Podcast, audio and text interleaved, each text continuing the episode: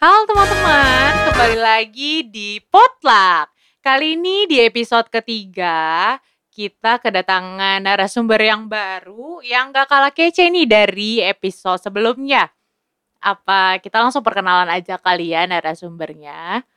Boleh eh, narasumber satu dan dua? Uh, halo semuanya, nama saya Petra Naftalia. Oke. Hai Kak Petra. Halo, halo. Lalu? Uh, apa lagi yang harus saya perkenalkan? Oh udah ya. Udah. Eh cukup. apa cukup nih status mungkin atau Uh, status terakreditasi A. emang kelihatan guru banget ya. Oke next. Eh, perkenalkan nama saya Doni. Mm-mm. Eh, cukup ya. Lebih singkat lagi. Yang lain ada nggak? Eh, Dari apa? mana? Oh dari. Saya dari Indonesia ya yang benar. Oke. Indonesia bagian timur ya. Oh iya boleh itu. Oke. Jadi di sini ada Cici Petra dan juga ada Bang Doni. Sekarang kita mau ngebahas tentang masih lanjutan dari episode kemarin tentang kita belajar tentang Habakuk, bagaimana pada akhirnya dia datang sama Tuhan dan dia menikmati kehidupan yang berpengharapan. Nah, sekarang kita mau ngebahas tentang pengharapan. Kira-kira teman-teman nih Cici juga Bang Doni eh, pernah berharap Berharap sih pernah lah ya. Ah, semua orang pasti berharap. Ya. Alhamdulillah jawabannya pernah ya. Gitu. Ngarep.com. ya. Ngarep. Kalau Boleh tahu ngarep apa nih gitu? Hmm, banyak. Oh contohnya? Misalnya kalau lagi hujan, berharap hujan segera berhenti. Mm-mm. Oh Waktu iya hujan benar-benar. saya juga berharap matahari segera terbit. Oh, pas lagi malam berharap matahari terbit enggak lah ya. Ah nggak usah itu. Biar saja malam terus. Oke. Terus eh, itu kan eh, pengharapan yang apa ya? Hmm, secara general gitu ya. Mungkin teman-teman pernah lah ngalamin ini itu gitu. Kalau misalnya pengalaman yang secara lebih spesifik pribadi gitu ada nggak Cici atau Bang Don gitu mau di sharing? Em, oh, oh, ini aja. Jadi eh, aku tuh pernah sakit.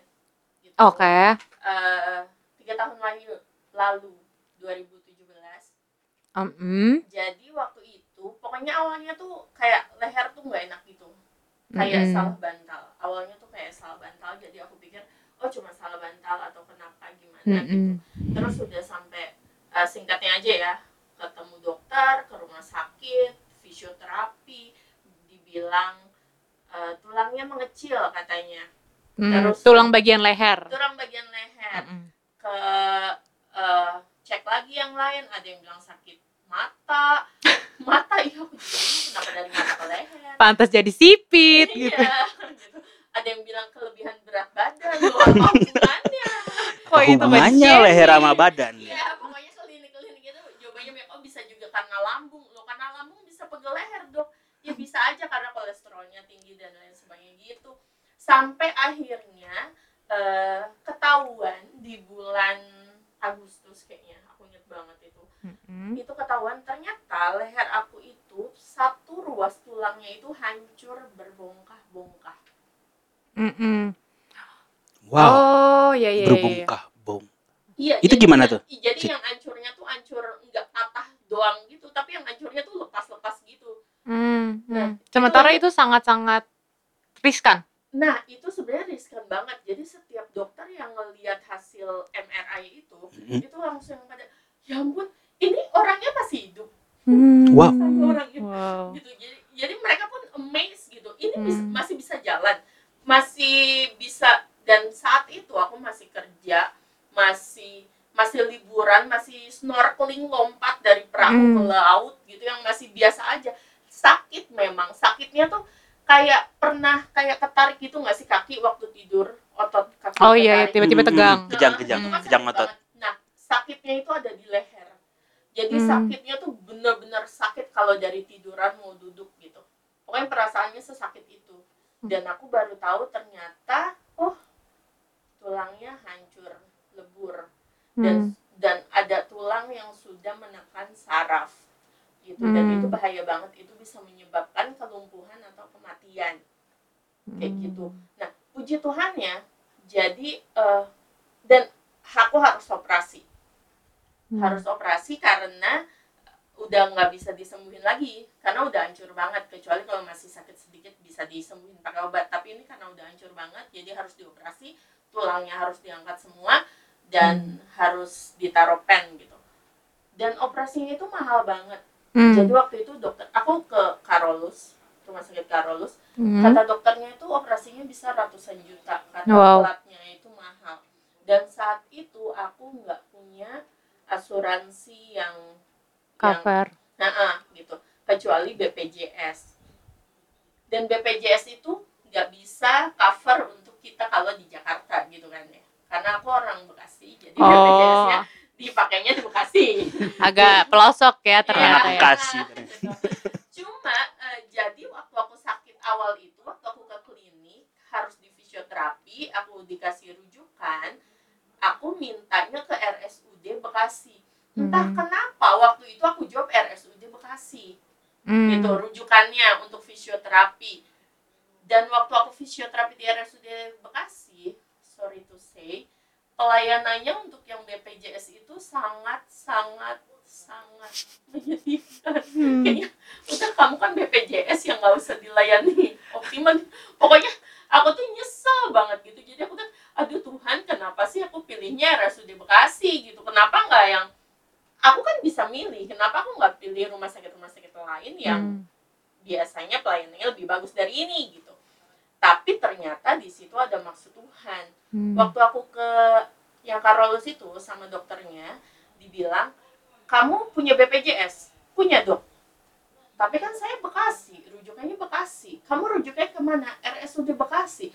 Nah saya di situ punya murid. Ternyata dokter tulang aku ini dia tuh dosen juga di UI Oh. jadi punya banyak murid dan dia punya murid di RSUD Bekasi yang spesialis tulang juga. Hmm. dia langsung kamu eh, saya kasih surat. Kamu cari namanya dokter ini gitu ya kamu cari di RSUD Bekasi udah kamu kasih aja suratnya nanti dia akan langsung merujuk ke RSCM ternyata dokter Hmm. Karolus ini juga bisa bedah di RSCM Oh, dia juga praktek. Heeh, Di sana. tapi cuma bedah-bedah aja dan Hmm. ternyata dia itu eh, apa yang pokoknya dokternya bagus lah gitu yang udah diakui internasional terus Hmm. dosen UI juga dan kaprodi juga kalau nggak salah pokoknya yang memang bagus lah gitu aku bilang ya ampun puji Tuhan banget jadi hal yang aku pikir sebuah kesalahan aduh nggak kenapa sih gitu Hmm. Keceplosan. harus RSUD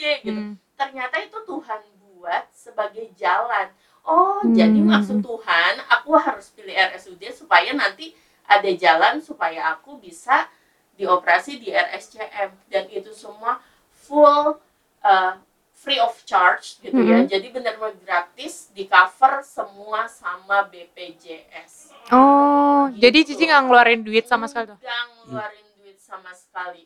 Jadi Hmm. benar-benar yang di RSCM itu eh, dan dengan segala macam dramanya gitu ya, Hmm. masuk IGD dengan penuh drama, itu juga aku nggak bayar sama sekali.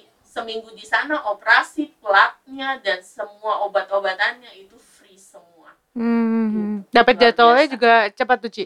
Nah, itu dia karena memang dokternya ini eh, kayaknya punya jabatan, jadi Mm-mm. dia lumayan bisa bikin Ah. jadwal gitu, bikin jadwal yang cepat sehingga aku tuh bisa cepet dioperasi. Hmm. Padahal yang sekamar di RSCM itu waktu kita ngobrol-ngobrol ada yang nunggu sampai setahun, Wow. ada yang Hmm. nunggu Hmm. berapa bulan dan aku itu aku yang dok saya kapan dioperasi dok saya kapan dioperasi sebentar ya saya lagi ke luar negeri tadi ya Petra saya pulang nih kamu mau dioperasi nggak selasa oke dok gitu kan Amazing ya.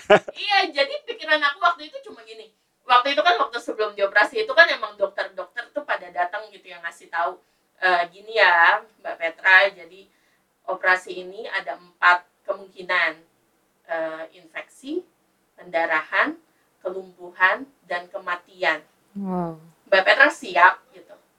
Oh iya siap dok gitu Nah. padahal sama sebenarnya aku tuh udah di nggak nggak dibolehin operasi sama beberapa dokter Hmm. sama pendeta kita misalnya Boleh disebut Ci oh namanya. boleh disebutnya Boleh, boleh. sama Pak Rudolf tuh Pak Rudolf waktu itu Petra kamu jangan operasi leher karena operasi leher itu sangat berbahaya itu Hmm. salah sedikit aja itu hitungannya mili kalau dia salah sedikit bisa ngerobek nadi berarti kamu akan meninggal atau ngerobek saraf kamu akan lumpuh Ah. gitu jadi itu bahaya mendingan kamu nggak operasi terus saya gimana om Hmm. kalau saya nggak operasi saya harus apa karena kan sakit terus ya tunggu mujizat Tuhan oke Profetik. Ah. Profetik ya. tapi waktu om Rudolf lihat itu MRI-nya hasil MRI-nya oh kamu harus operasi Petra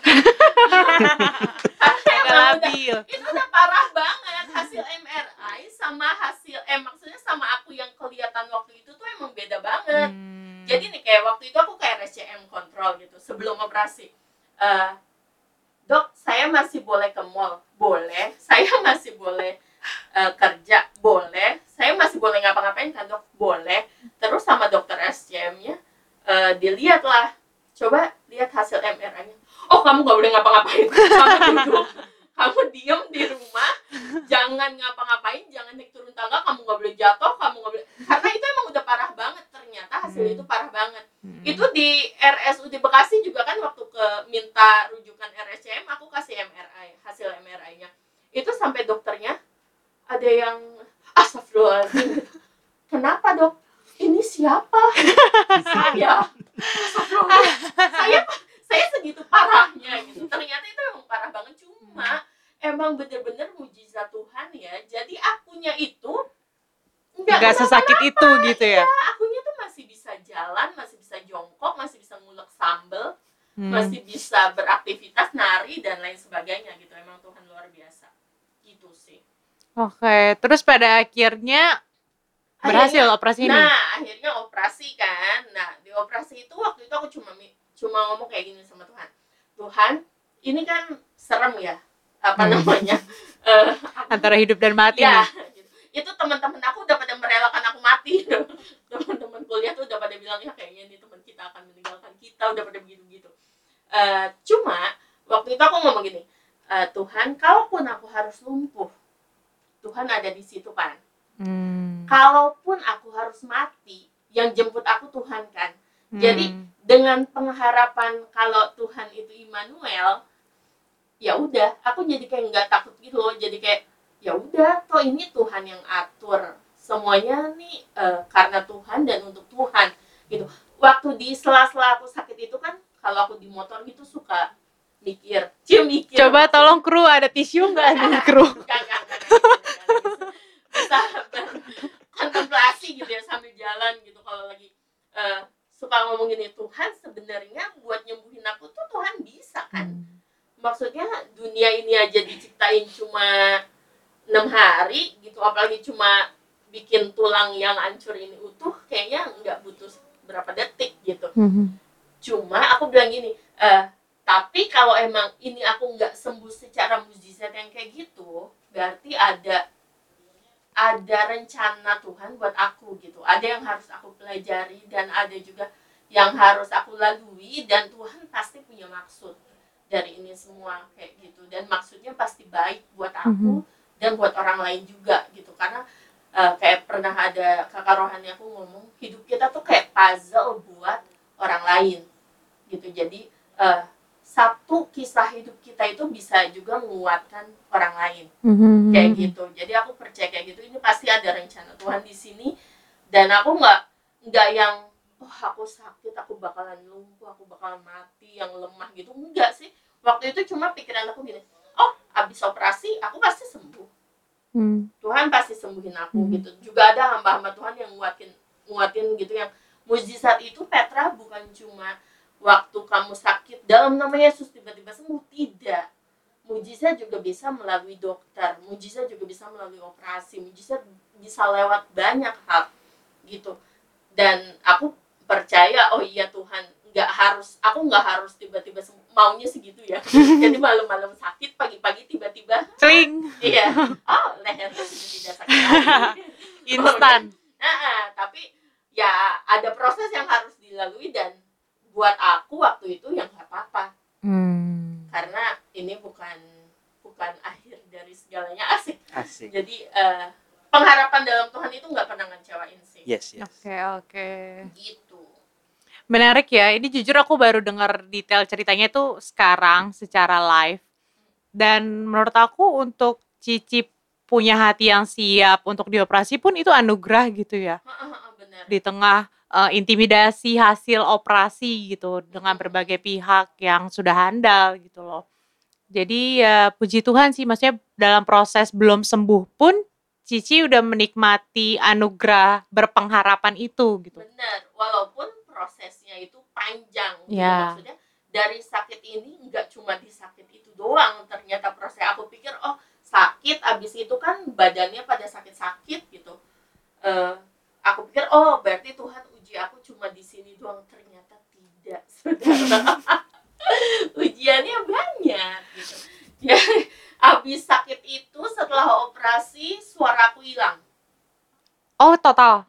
Eh, nggak total tapi aku nggak bisa ngomong kayak gini Hmm. jadi ngomongnya tuh kadang suka getar jadi kalau lagi ngomong tiba-tiba gitu-gitu sendiri Hmm. itu kayaknya emang ada eh, mungkin ya. kesenggol karena kesarafnya juga Nah, gitu kali waktu Ci. operasinya Efek-efek kayaknya mungkin. eh, ke Hmm. ngaruh padahal aku guru gitu Oh kan iya. dan aku WL Hmm. jadi waktu itu setelah operasi itu aku bener-bener nggak bisa nyanyi sama sekali Hmm.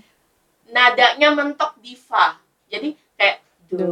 re mi fa fa di fa itu aku udah nggak bisa Hmm. dan itu benar-benar frustrating gitu waktu itu tuh bener-bener lah terus aku gimana Tuhan Hmm. padahal waktu itu eh, lagi on fire on firenya pelayanan gitu Hmm. sebelum sakit tuh, Lagi jadi WL kondang ya ah, waktu itu. iya, iya, iya, iya di semua Natalan aku gitu.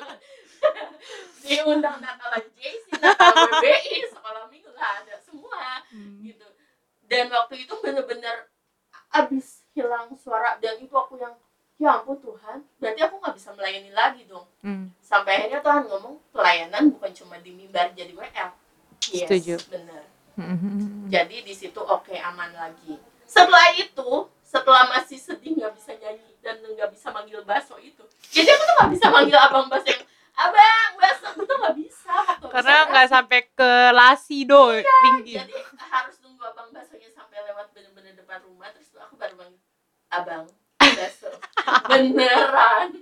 Itu yang suaranya tuh se- serendah itu gitu. Yang ke anak-anak tuh nggak bisa good morning nggak bisa gitu. Jadi good morning everyone. Hello. Gitu. Yang yang kan bener-bener bikin frustasi. Setelah itu aku dipecat jeng Oh. itu sih itu udah paling hancurnya gitu ya. Jadi Hmm. habis sakit suara hilang dipecat. Hmm. hmm, itu hmm. udah ya Tuhan bagaimana dengan hidup yang hedon ini Bagaimana dengan keranjang di Shopee-ku nih? bagaimana bagaimana aku bisa menjalani hidup ini gitu dan ternyata juga aku difitnah Oh. jadi ada yang bilang jadi eh, orang yang datang ke rumah buat ngecek kondisi aku laporin ke sekolah kalau aku itu nggak bo- nggak boleh mikir nggak bisa mikir jadi eh, Hmm. jadi nggak boleh ngajar lagi karena udah nggak bisa mikir Mhm. Terus nggak boleh ngapa-ngapain nggak boleh melakukan pekerjaan apa pun yang pokoknya gitu-gitu Hmm. sampai pas aku ke sekolah miss saya tuh yang dioperasi lehernya bukan otaknya kenapa jadi saya nggak bisa mikir gitu Terus Oh tapi ada- pembelaan Cici itu pun nggak didengar. enggak terus karena ada orang tua yang juga eh, takut kalau anaknya tuh ketularan ibaratnya gitu Oh. Padahal kan nggak menular penyakitnya. Nah, iya, penyakitnya padahal nggak menular. Itu padahal dokter yang RSCM tuh udah udah ngejelasin via telepon ke orang sekolah ini Hmm. nggak menular sampai kesel sendiri sampai dia Mbak Petra itu ke mana ada yang telepon saya tuh udah kayaknya dari sekolah kamu udah saya marah-marahin enak aja nggak tahu apa-apa main ngomong aja kayak gitu terus dokter aku yang di Carolus dokter Ifran juga udah nulis surat Mm-mm. pernyataan kalau penyakit aku tuh nggak menular Mhm. aman sebetulnya Hmm. tapi karena ada orang tua yang takut dan dibikin heboh gitu akhirnya ya udah aku bilang ya udah miss saya menerima keputusan sekolah saya juga ngerti gitu Mhm. nah gitu deh Oh, tapi itu lu cukup lumayan berarti Cici nggak kerja waktunya. akhir iya akhirnya habis itu aku nggak kerja eh, terus hidup aku dari mana Hmm. emang Tuhan tuh baiknya luar biasa ya jadi Tuhan itu ngirim eh, ada orang tua yang tergerak untuk membuat kayak donasi untuk Miss Petra gitu loh Hmm. dan itu katanya yang nyumbang itu sampai murid-murid aku yang dulu dulu dulu yang udah Hmm. bertahun-tahun yang udah entah Hmm. kelas berapa itu pada nyumbang kata dia sampai nggak tahu nih saya aja nggak kenal dia siapa Hmm. ini saya nyumbang ya buat Miss Petra gitu jadi pada dan itu dapat puluhan juta Wow. dan uang itu jadi hidup dengan uang itu karena aku nggak punya tabungan don't do this at home kalian harus menabung ya guys jadi aku nggak punya tabungan dan aku hidup dengan uang pemberian itu Hmm. eh, dan aku tetap ada juga yang ngasih ngeles ngeles gitu jadi Hmm. masih ada pemasukan lah walaupun Hmm. sedikit gitu ya lumayan lah Eh, itu dan semua uang tabungan aku itu habis di bulan Juni Hmm. dan bulan Julinya aku mulai kerja lagi Wah. Wow. gitu jadi emang bener-bener kayak ya ampun Tuhan kalau dibilang Tuhan gembala yang baik takkan kekurangan yes gitu Iya, maksudnya iya, iya. mana buktinya kalau ini aku mana buktinya? Aku Tolong. buktinya. Aku buktinya kalau emang Tuhan tuh emang sebaik itu gitu. Emang emang bener-bener gembala yang baik yang bener-bener nggak ngebiarin kita kekurangan sama sekali. Kayak gitu. Diatur timelinenya pun sedemikian rupa iya, gitu ya. bener-bener ngepas banget gitu. Dan itu pun eh, setelah aku sakit itu ada sekolahan yang baru dibuka sama Hmm. temen aku dan aku gabung ke situ itu juga penuh dengan eh, pergumulan dan apa hin-hin dari Tuhan gitu emang aku harusnya ke situ gitu Hmm. itu baru dibuka jadi sekolah itu pun baru dibuka Hmm. untuk aku kerja di situ gitu jadi Iya, kayak iya. ya ampun Tuhan nyiapin banget tempat kerjaan buat aku gitu dan abis eh, aku dipecat itu di situ kan emang ih jahat banget sih jahat. oh dan setelah itu aku masih di apa namanya difitnah katanya oh Miss Petra kambuh lagi operasi lagi gitu. Hmm. padahal aku udah nggak kenapa-napa udah sembuh total. Terus eh, setelah itu Tuhan ternyata bawa aku karena aku Tuhan aku mau mengampuni mereka gitu. Gak apa-apa Tuhan aku ampuni. Aku ampuni mereka Tuhan aku mau ampuni. Aku walaupun berat awalnya tapi Tuhan aku mau ampuni. Dan tindakan aku mengampuni mereka hasilnya buat aku gitu. Aku ya. dipecat di sekolah aku yang lama. Awalnya guru-guru kasihan sama aku. Ih, kasihan banget ternyata. Ah, endingnya mereka Ih, Miss Vera Wow. beruntung banget ya dipecat. Hmm. Hmm. karena setidaknya dapat pesangon gitu. Karena mereka akhirnya keluar aja kita sendiri kita nggak tahan di sekolah ini, kita keluar gitu. Kita nggak dapat apa-apa gitu. Aku masih mending dapat pesangon. Dan Tuhan bawa aku ke sekolah yang baru ini. Dan puji Tuhan di sekolah yang baru ini malah level aku tuh di naikin Naik. tinggi gitu. Dari yang aku ngajar sekian tahun belasan tahun dan sekarang aku jadi kepala sekolah Wede, ngeri kepsek. Dong, kasih efek tepuk tangan ya nanti editor. gitu. Jadi emang Tuhan tuh eh, bekerja sedemikian dahsyat dari aku, wah waktu itu sih sampai yang nangis setiap hari Tuhan kok hidup gini ya banget. Tuhan apa lagi yang harus aku? Tapi aku selalu, aku nggak pernah gini. Tuhan kenapa? Tuhan kenapa? Tuhan kenapa? Kok gini? Kok gini? Dan nyalahin Tuhan Hmm, tidak. hmm, hmm. Aku nggak pernah kayak gitu. Tapi aku cuma selalu bilang, Tuhan, aku harus belajar apa? Dari sini aku harus belajar apa? Hmm. Diginiin aku harus belajar apa? Hmm, Oh hmm, aku ya itu aku harus belajar mengampuni. Aku harus belajar berserah sama hmm, Tuhan. hmm, hmm. Pengharapan aku ya cuma Tuhan aja. Dan itu aku eh, ituin banget waktu abis operasi aku nggak bisa nafas. Jadi malam kedua setelah operasi karena aku operasinya leher kayak agak bengkak terus kayak jadi sesek kayak orang dicekek gitu. Oh, Itu yang napas tuh susah banget. Dan abis itu abis operasi itu aku ada acara itu lagi. Apa? Eh, radang tenggorokan. Ah, jadi bener-bener ada tenggorokan sakit gitu. Gara-gara minum teh manis tapi nggak minum air putih doang setelah operasi radang tenggorokan gitu. Dan itu aku nggak bisa napas malam itu. Yang sampai megap-megap gitu itu udah sampai dikasih oksigen itu masih susah banget napasnya. Jadi napas dari hidung susah napas dari mulut lebih susah lagi Hmm. karena sakit gitu.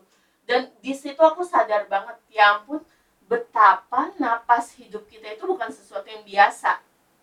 Gitu. Iya. kita bisa nafas dengan lega kayak gini tuh itu kar- kasih karunia gitu karena kalau udah nggak bisa nafas mau punya duit berapapun mau punya apa pun itu nggak ada harganya apa-apa. Betul betul betul. Napas aja susah gitu ya. Betul. udah pakai oksigen aja napas aja susah. Ya ampun Tuhan gitu. Jadi kayak ih, selama ini nyepelein nyepelein kita kan ya, hal ya, kecil kayak gitu kita Iya. sering lupain iya, kan? makhluk hidup ya nafas ya wajar gitu. Tapi sama kayak kalau kita tanya eh, pasien covid sekarang Iya, gitu. benar. Pasti mereka juga kalau ditanya nafas itu bermanfaat apa enggak banget nafas itu Hmm. enggak seenteng itu gitu itu tuh kayak kasih Tuhan tuh ngalir Iya, iya. ya iya. gitu deh Oke, cukup menarik ya cerita dari Cici. Udah selesai kali ya podcast kita Iya. sekarang. aduh maafin belnya mana Guru harus saya sampai terhanyut ceritanya itu Kayaknya Bang Dodi cuma bagian perkenalan Ah, aja ah. deh. udah kayaknya cukup nih ceritanya itu menarik banget itu sampai nggak bisa berkata-kata saya ini Tapi bolehlah kita dengar biar ada fungsinya Bang Doni di sini Oh. kali ya. jadi cuman itu ya saya diundang untuk mendengar dan berfungsinya sebagai.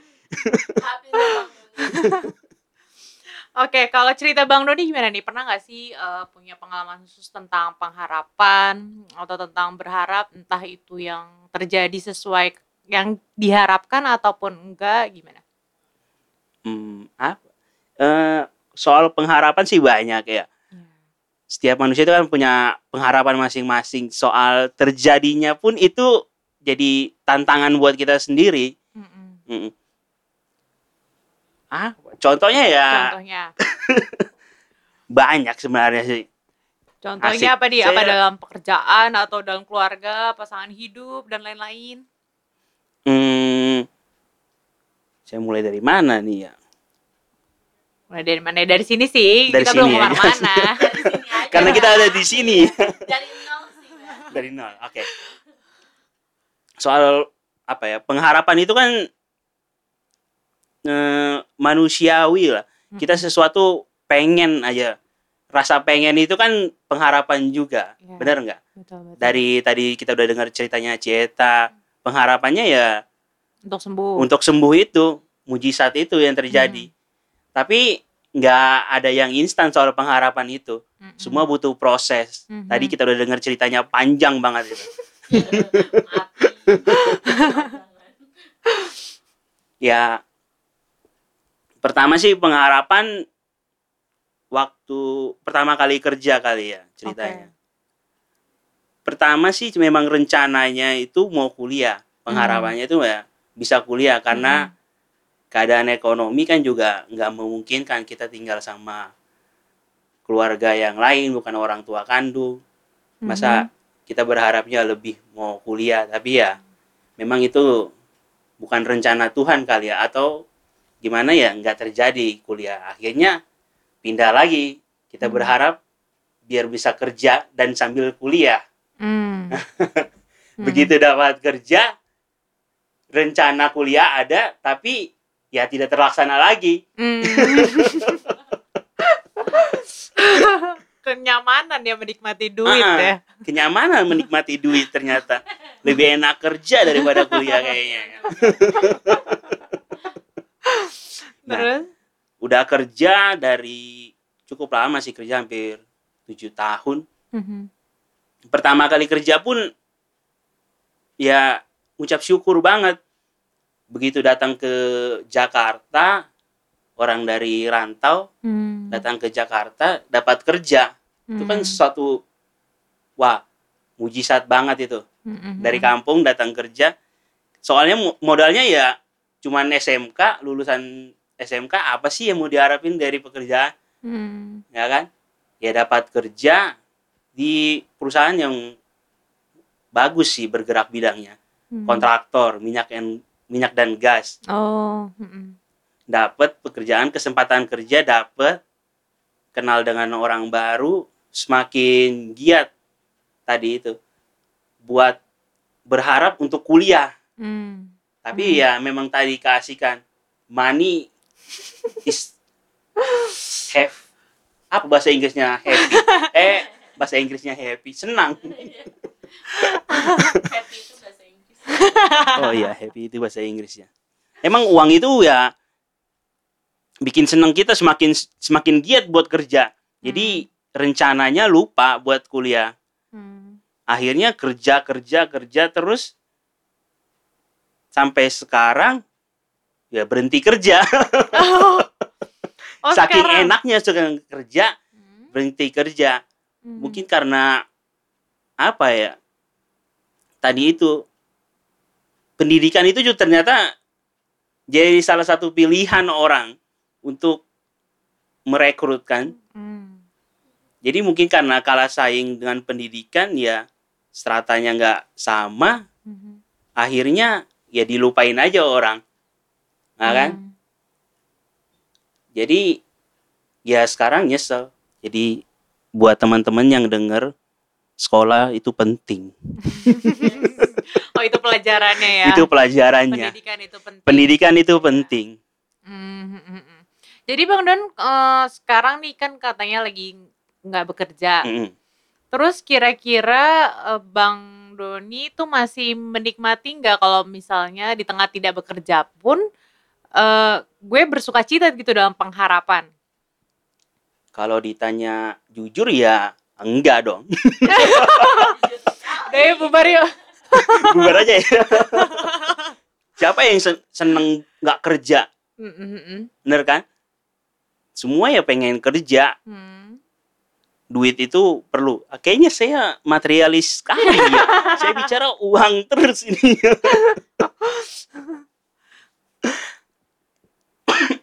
aduh Oke, terus gimana Bang Don? Kira-kira sekarang masih maksudnya tidak menjadi putus asa atau tetap eh, kayak tadi nih Cici kan ketika dalam tidak terjadi harapannya belum waktu itu kan masih ada proses, masih ada waktu, tapi menyadari bahwa ada Tuhan yang beserta dan itu cukup menguatkan Cici untuk eh, menjalani hari-harinya gitu. Kalau Bang Doni gimana nih? Ah, di kesempatan yang nggak kerja ini sih jadi belajar sesuatu mungkin ah, jadi ngerasa itu teguran buat Doni sendiri sih Oke. saking asiknya kerja ya tadi itu kita saking lupa siapa yang kasih kerjaan kita Hmm. ya kan Hmm, hmm, jadi kesempatan ini sih belajar oh mungkin apa ya jadi koreksi diri sendiri hmm, hmm, kenapa sih sampai segininya. Ya kan? Apa benar Tuhan tutup pintu rezeki itu kan? Tutup Hmm, berkat itu? Hmm, hmm. ternyata enggak. Kita yang tutup sendiri. Dari Hmm. kelakuan dari tingkah laku kita. Ya kan? Rasa ucap syukur itu ya pin apa ya? Kayak jalur buat kita eh jalur buat Tuhan buat buka pintu pintu yang lain. Ya kan? Jadi saking asiknya kerja lupa ngucap syukur. Hmm, jadi kayak satu pelajaran oh iya ya selama ini kerja kerja tapi ada yang lupa satu itu nggak kan? Yang ngasih kerja itu kita bersyukur nggak sama dia tuh? Hmm, ya kan? Sama hmm, Tuhan sendiri tuh Tuhan yang ngasih kerja kok kita lupa? Hmm, ya kan? Kok Doni lupa ngucap syukur itu? Hmm, jadi ya terima kasih juga buat Tuhan udah ngingetin ya kan lewat pengalaman ini. Ah, lewat pengalaman ini ya. Jadi akhir-akhir ini ya apa ya? Berupaya untuk semakin baik, Hmm, semakin semakin dekat lah sama Tuhan. Kadang-kadang Hmm. kita gitu. Tunggu dulu di hmm, sentil. diinjek dulu jempolnya dikit. Doni ah udah kelewatan tuh. Baru oh iya ya. Oh iya Tuhan. Oke. Oke. Ya. Jadi eh ap ya jadi introspeksi diri ya. Pengharapan itu selalu ada. Hmm. Ya kan Tuhan bilang kita buka aja kita asik. Kayaknya saya semenjak nggak bekerja itu jadi semakin alkitabiah. Bagus ya. Tuhan bilang itu di Roma 12 ayat 12 itu Oke. bersukacitalah dalam pengharapan, sabarlah dalam kesesakan dan bertekunlah dalam doa. Hmm. Amin. Jadi itu aja. Jadi bersukacita aja. Ya semua itu ada waktunya. Tuhan yang pegang kendali kita sebagai dombanya ya sabar aja menanti. Proses itu Tuhan perlukan karena untuk berharap pengharapan itu nggak akan sia-sia kalau kita berharapnya pada sesuatu yang pasti Mhm. ya kan Ah, jadi semakin yakin pasti ada jawaban yang terbaik buat kita semua sih Mhm. Oke. itu aja Jadi cukup menarik ya teman-teman, maksudnya dari kisah yang satu eh, tentang proses berpengharapan pada akhirnya menikmati jawaban pengharapan itu. Terus dari kisah Bang Doni ketika dalam proses berpengharapan pun masih dalam proses gitu, belum tahu endingnya apakah Tuhan akan kasih kerja besok, Betul, kuliah dua bulan lagi atau Betul, gimana betul. belum tahu. Tapi tetap menikmati sama-sama mereka berfokus kembali kepada Tuhannya gitu, bukan kepada kondisi yang terjadi gitu Yes. ya. Karena Oke. pengharapan dalam Tuhan nggak akan pernah mengecewakan. yes Yes. Si dia mungkin mengecewakan, Tuhan nggak pernah mengecewakan. Ah, iya sering sih dia Wow. Ada curhat ya. Oke, sekarang eh, kita mau masuk karena udah agak cukup lama ya. Jadi kita mau masuk ke closing statement kali ya teman-teman. Kira-kira eh, ada nggak sih dari Cici atau Bang Doni tentang eh, gimana sih berpengharapan yang benar atau gimana sih menguatkan teman-teman yang sekarang lagi dalam proses berharap gitu. Eh, kalau dari aku buat teman-teman yang sedang melalui proses gitu ingat-ingat aja kalau Tuhan kita tuh Immanuel gitu. Jadi Tuhan tetap beserta dengan kita memberi jawaban doa kita gitu. Tuhan untuk Tuhan memberi kita jawaban doa itu gampang segampang membalikan telapak tangan tapi kalau sampai saat ini Tuhan belum kasih jawaban itu gitu berarti ada proses yang Tuhan mau. Ada kesempurnaan yang Tuhan tuntut dari kita gitu. Eh, jadi tujuan hidup kita itu kan bukannya menerima semua yang kita mau gitu. Iya. tapi supaya hidup kita tuh berubah Hmm. berubah sampai kita tuh tuh cocok buat kerajaan surga gitu. Dan itu yang penting. Hidup kita di dunia ini kan nggak lama ya cuma Iya. sebentar tapi yang penting tuh hidup kita di kekekalan nanti gitu jadi jangan sampai yang kita alami di dunia sekarang ini jadi hal yang malah menghalangi kita untuk ada di kekekalan bersama Tuhan gitu dan apa pun yang kita hadapi saat ini Tuhan beserta dengan kita gitu karena Dia itu Allah yang Immanuel. Immanuel. Oke, nice closing statement. Gimana kalau Bang Doni? Ah, buat teman-teman yang denger Mhm. hmm, satu yang harus kita yakin itu pengharapan dalam Tuhan itu nggak sia-sia segala sesuatu Tuhan jadikan melalui firman-Nya. Doa yang kita panjatkan pun nggak semuanya akan Tuhan jawab, tapi Tuhan kasih yang terbaik. Oke. Itu sih. Oke. Oke, setuju banget nih sama narasumber kali ini dan jujur aku secara pribadi sangat terberkati sih. Semoga teman-teman pun juga terberkati ya. Kiranya di tengah kondisi apa pun yang sedang kita alamin, kita sama-sama menyadari bahwa ada Tuhan yang beserta dan pada akhirnya itu cukup untuk menguatkan kita di tengah kondisi apa pun. Oke, terima kasih untuk kakak-kakak narasumber, untuk Cici Petra, untuk Bang Doni. Sama-sama. Semoga kakak kapok ya datang di podcast-podcast berikutnya. Terima- kasih juga untuk teman-teman yang dengerin. Sampai jumpa di Sabtu depan dengan narasumber yang berbeda dan tetap di Potluck. Dadah, God bless you. God bless you.